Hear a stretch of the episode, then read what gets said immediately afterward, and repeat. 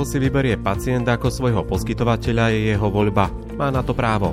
Netreba však zabúdať na to, že aj poskytovateľ má svoje práva. Čo ak ho nechce prijať? Aké sú dôvody, respektíve jeho možnosti na odmietnutie uzatvorenia dohody s pacientom? Aby ste predišli rôznym treniciam medzi pacientom, ktorý chce, aby ste boli jeho lekárom, alebo jednoducho sa rozchádzate so svojím súčasným, je dobré byť tak povediať správne podkutý. Vypočujte si nový podcast z advokátskej kancelária H&H Partners. Od advokáta doktora Ivana Humeníka sa dozviete aj to, ako je to s obvodným lekárom a lekárom špecialistom pri odmietnutí alebo rozchádzaní sa s pacientom. Volám sa Maroš Černý a prajem vám pohodové počúvanie.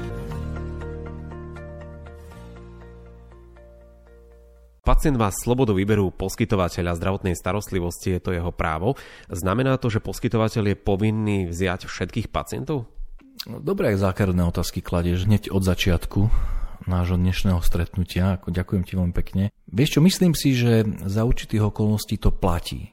A je to vidno aj zo zákona o zdravotnej starostlivosti, ktorý hovorí, že poskytovateľ môže odmietnúť dohodu o poskytnutí zdravotnej starostlivosti len za jasne vymenovaných dôvodov, ktoré zákon obsahuje.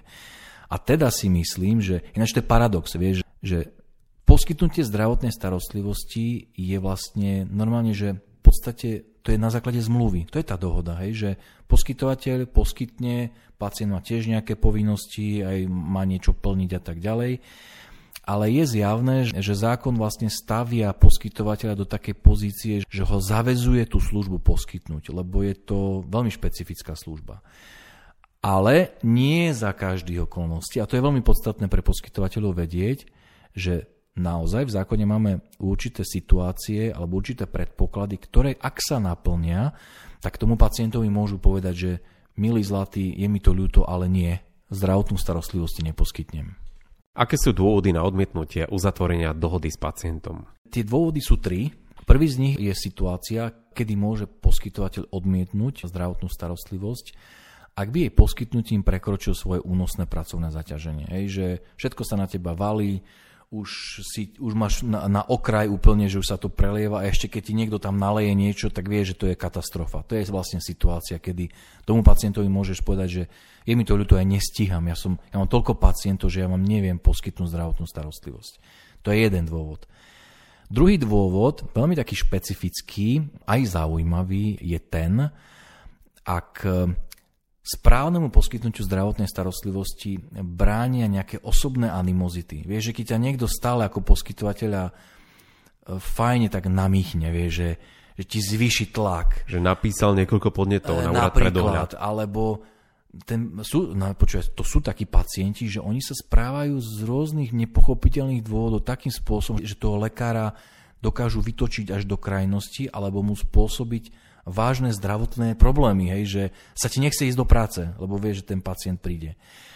Toto je už extrém samozrejme, ale zákon práve toto považuje za kvalifikovaný dôvod, kedy ty tomu pacientovi môžeš povedať, že je mi ľúto, ale my máme tak napätý vzťah, že to môže ovplyvňovať moje vnímanie vášho zdravotného problému. A nielen voči pacientovi, ale zákon hovorí, že ak máš takýto napätý osobný vzťah aj k zákonným zástupcom pacienta, to znamená, keď to zjednoduším, ak existujú také dôvody, ktoré by ti mohli skresľovať úsudok a tým by si vlastne ohrozil toho pacienta nejakému riziku škody, niečo zanedbáš, niečo proste, však aj lekár je človek s emóciami, je z mesa a kosti, tak toto je situácia, kedy ten poskytovateľ môže pacientovi povedať, že nie, nebudem vám poskytovať zdravotnú starostlivosť, lebo toto tu existuje a môžu z toho vyplývať nejaké rizika aj vo vzťahu k vášmu zdraviu. Takže to je druhý dôvod. A tretí dôvod je ten, ak poskytnutiu zdravotnej starostlivosti bráni osobné presvedčenie zdravotníckého pracovníka. Len pozor, to sa vzťahuje len na umelé prerušenie tehotenstva, sterilizáciu a asistovanú reprodukciu. To znamená, len toto sú tie situácie, kedy ty môžeš povedať, vlastne výhrada svedomia v týchto kvalifikovaných situáciách. Sú tieto dôvody využiteľné ako pri všeobecných lekároch, tak aj pri špecialistoch? Je tu jeden rozdiel, veľmi dobre e, vlastne e, sa pýtaš, a síce, že dôvod, ktorý sme uviedli ako prvý, to znamená, že ty odmietneš poskytnúť zdravotnú starostlivosť, lebo už nevládzeš, už máš veľa pacientov, tak tento dôvod nie je možné využiť v prípade všeobecného lekára, či pediatra, alebo dospeláka, vo vzťahu k pacientovi, ktorý má v zdravotnom obvode daného poskytovateľa trvalý alebo prechodný pobyt. Takže ty môžeš padať ako keby na hubu, hej, ale pokiaľ je to pacient, ktorý má v tom tvojom, tebe určenom územnom obvode trvalý alebo prechodný, pozor, aj prechodný pobyt, tak z tohto titulu poslať preč nemôžeš. Môžeš ho stále poslať preč napríklad, lebo je tam tá osobná animozita. Hej, to je možné, ale ten prvý dôvod využiť nemôžeš. Špecialista môže využívať všetky tri dôvody, ktoré sme si povedali. Počúvate Mediprávnik podcast. Takto znie zvuk právnej istoty pre lekárov a lekárnikov. Tie dôvody, o ktorých sme hovorili, platia aj v prípade, že poskytovateľ zdravotnej starostlivosti chce ukončiť poskytovanie e, tej starostlivosti pacientovi? Ja si myslím, že áno, ale úprimne priznávam, že e, ten text, ktorý je použitý v zákone o zdravotnej starostlivosti, on pracuje s pojmami uzatvorenie dohody. Že nemusí poskytovateľ uzatvoriť dohodu o poskytnutí, ak je tam jeden z týchto troch dôvodov. A je pravda, že keď už toho pacienta máš v starostlivosti. Akože hlavne to je e, dobre sa na to pozrieť očami e, všeobecného lekára, ktorý má aj normálne, že akože tú dohodu takú, ako ju lekári vnímajú, hej, že to je tá dohoda a, máš toho pacienta vlastne kapitovaného, tak je pravda, že zákon hovorí, že tie dôvody sa uplatňujú, respektíve majú byť naplnené pri uzatvorení, ako dôvod na neuzatvorenie dohody. Ale my vychádzame z toho, že je to uplatniteľné v situácii, e, keď ide o pacienta, ktorý s poskytovateľom už tú dohodu má, to znamená je v jeho starostlivosti. A pokiaľ oni začnú existovať, aj počas trvania vlastne tej starostlivosti o pacienta, tak ja si osobne myslím, že poskytovateľ môže na základe existencie týchto dôvodov ten zmluvný vzťah s pacientom ukončiť. Preďme špecialistom, majú aj oni obvody alebo na nich sa uplatňuje zákaz využiť dôvod prekročenia únosného zaťaženia z pacientov z ich obvodu? A tá výnimka z toho pravidla, že môžeš ukončiť s pacientom, vlastne, keď to mám tak nazvať, spoluprácu, lebo si preťažený, tá výnimka neplatí v prípade všeobecných poskytovateľov a u osôb, ktorí majú ten trvalý alebo prechodný pobyt. Vo vzťahu k špecialistom e, to nie je takto upravené. To znamená, že v podstate špecialista, jemu je, môže byť jedno, hej, že či ten pacient býva na tej istej ulici, ako on má ambulanciu. To je fuk. Keď je preťažený, vie to zdôvodniť, tak e, môže na základe takéhoto kvalifikovaného dôvodu tú starostlivosť s pacientom vlastne ukončiť. Už nemusí s ním spolupracovať. Dobre ste si naladili. Zrozumiteľné právne rady pre každého lekára a lekárnika. Akú úlohu zohráva vyšší územný celok pri tom, keď nejaký lekár nechce prijať pacienta a zároveň keď chce vypovedať zmluvu s pacientom?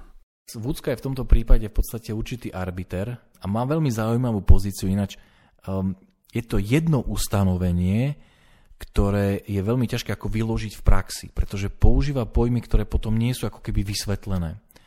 Poviem, že prečo si to myslím. Vyplýva to z toho, že čo zákon umožňuje pacientovi urobiť, keď ho poskytovateľ pošle preč. A zákon hovorí, že taký pacient sa môže obrátiť na samozprávny kraj, aby mu určil poskytovateľa a respektíve on môže ako keby aj namietať, že ja si osobne myslím, že ten dôvod, ktorý ten poskytovateľ uviedol, neexistuje. To je vymyslené, chcem, aby ste to preskúmali pošle preč si myslel pacienta, ktorý chce ísť k tomu lekárovi. Nie je ten, ktorý s ním má zmluvný vzťah. Že ho podstate... Myslím si, že to je možné zo strany pacienta uplatniť aj v jednom, aj v druhom prípade. Hej, že, uh-huh. tak ty môžeš dať podnet kľudne, hej, akože už je druhá vec, ako sa s tým ten samozprávny kraj vysporiada. A teraz, čo ten samozprávny kraj robí? A to je veľmi zaujímavá vec. On preskúma tie dôvody a zákon hovorí to, že že ak samozprávny kraj zistí, že odmietnutie uzatvorenia dohody o poskytovaní starostlivosti nebolo opodstatnené, môže dokonca určiť toho poskytovateľa, ktorý vlastne odmietol pacienta, že je povinný tú starostlivosť poskytovať.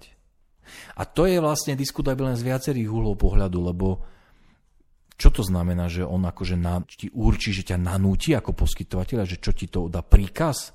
V akej podobe? Čo to je nejaké správne rozhodnutie? Môže sa voči tomu ty napríklad odvolať? A to je práve to, čo ako keby je nedokončené, hej, že nie je jasné, že, že ako to má ten samozprávny kraj urobiť. Je.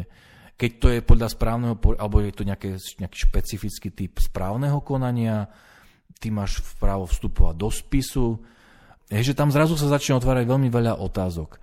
A ja možno by som ich teraz ani tak akože ďalej, že neživil, lebo to by sme sa dostali do veľmi teoretickej roviny, ktorú akože právnici milujeme, ale pre normálny ľud je nezaujímavá a ani sa ne, nečudujem vlastne. Ale skôr by som možno upozornil na praktický dopad. Opäť zopakujem. Ak zistí Vúcka, že to odmietnutie bolo neopodstatnené, vtedy môže určiť. A teraz si to dajme normálne, že naspäť, hej, akože, že, že poďme krok za krokom naspäť. Že čo to znamená? A to znamená to, že ak zistí, že bolo opodstatnené, tak si myslím, že nemôže určiť toho poskytovateľa. A tu je veľmi dôležitý moment, na ktorý by som chcel upozorniť a ktorý ako keby aj asi úplne, že hlavným e, majákom toho dnešného nášho podcastu, že čo to znamená pre poskytovateľa. Ak poskytovateľ sa rozchádza s pacientom, tak proste nie je dobré, ak to urobí, že vo dverách, že mu povie, že viete čo, na budúce už nechoďte, ja, ja na vás nemám čas alebo že my máme tak napäté vzťahy, je mi ľúto, milá pani, ale ja nemôžem vám poskytovať starostlivosť. Ako, to je vo váš neprospech, hej, že nestačí, že to povieš, Hovoríme o dvoch prípadoch, aj nový, aj áno, súčasný. Áno, mhm. áno, hovoríme o tom, áno, ja teraz sa vyslovene sústredujem na ten samotný akt toho ukončenia alebo neprijatia do starostlivosti a hovorím, že je veľmi dôležité, aby tie dôvody boli zaevidované. V prípade, ak je to už pacient, ktorý je v starostlivosti, napríklad u toho všeobecného lekára, kde dokonca tá dohoda písomná, to odstúpenie od tej dohody musí byť taktiež písomné a dôležité je, aby bolo vyargumentované. Hej, že, že preto je tento dôvod platný, lebo my dokonca máme normálne na, na portáli mediprávnik.sk v tých vzoroch dokumentov tie templáty tých odstúpení aj sa dajú stiahnuť.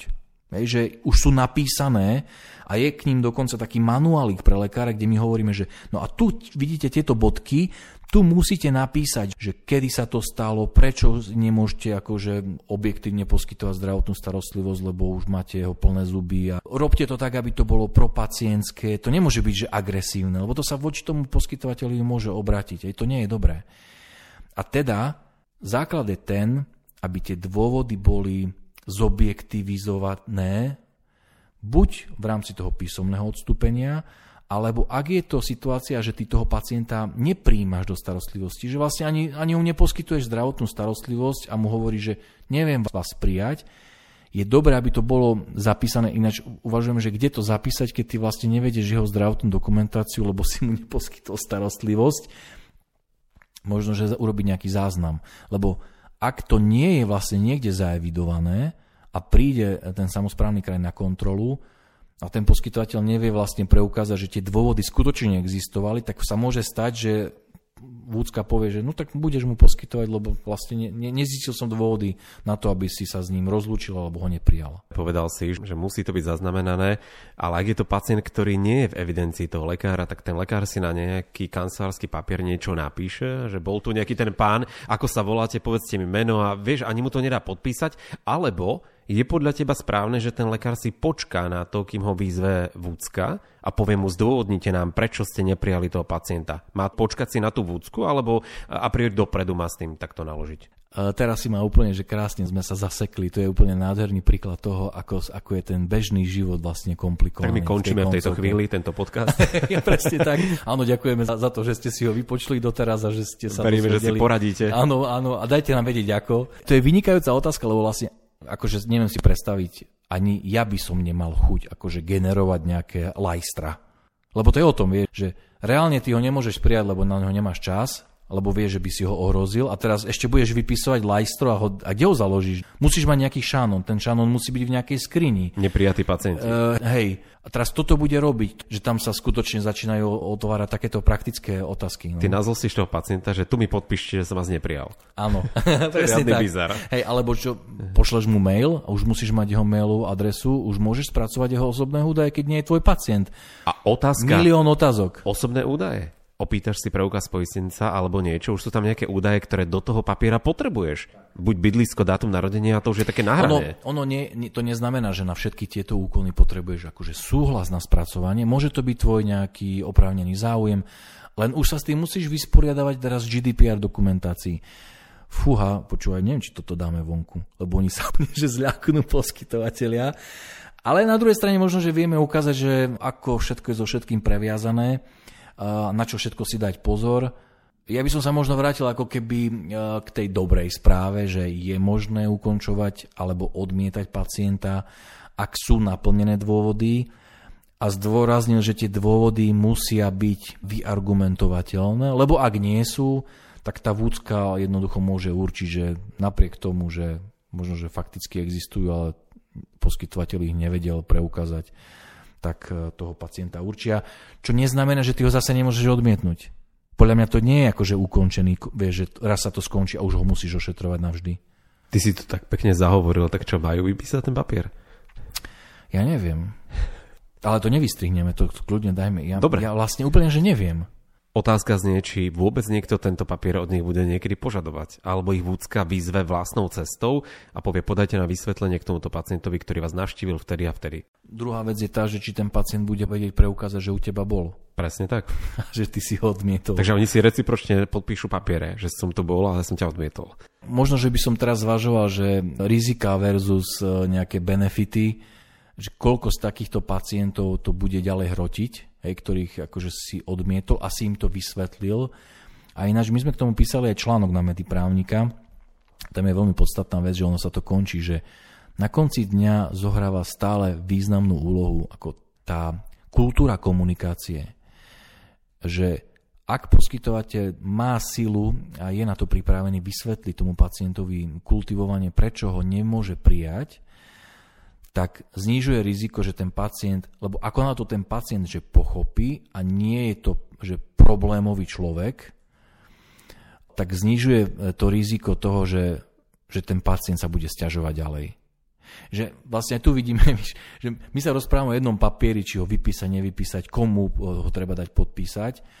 A riešením v mnohých prípadoch môže byť Slušná veľmi... komunikácia. Hej, presne tak. Že to je ináč čarovná vec. Hej, že vedieť, ale je veľmi ťažká, vedieť to vyargumentovať, vysvetliť, môže v konečnom dôsledku ušetriť peniaze na rozsiahlu GDPR dokumentáciu a archivačné skrine. Aj, aj to môže byť, ale asi to nie je samozrejme, že riešenie na všetky prípady. Ešte čo by som možno povedal, nie je zlé možno mať prijaté nejaké že interné pravidlo, že ako ty dospeješ k tomu, že tento pacient už je nad rámec tvojich možností? Hej, že, lebo ty ich musíš vyberať. Vieš, na základe akého kľúča ich vyberáš.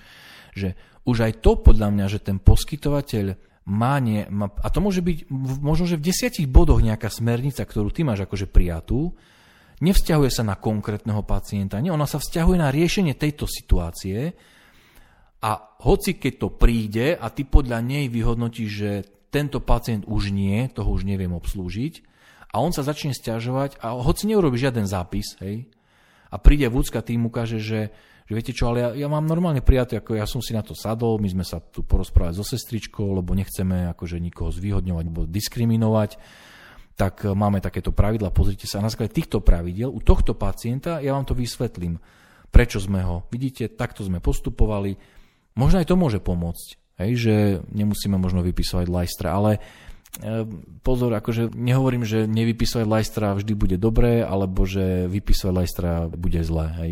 Ťažko to takto raz a navždy rozseknúť damoklovým mečom.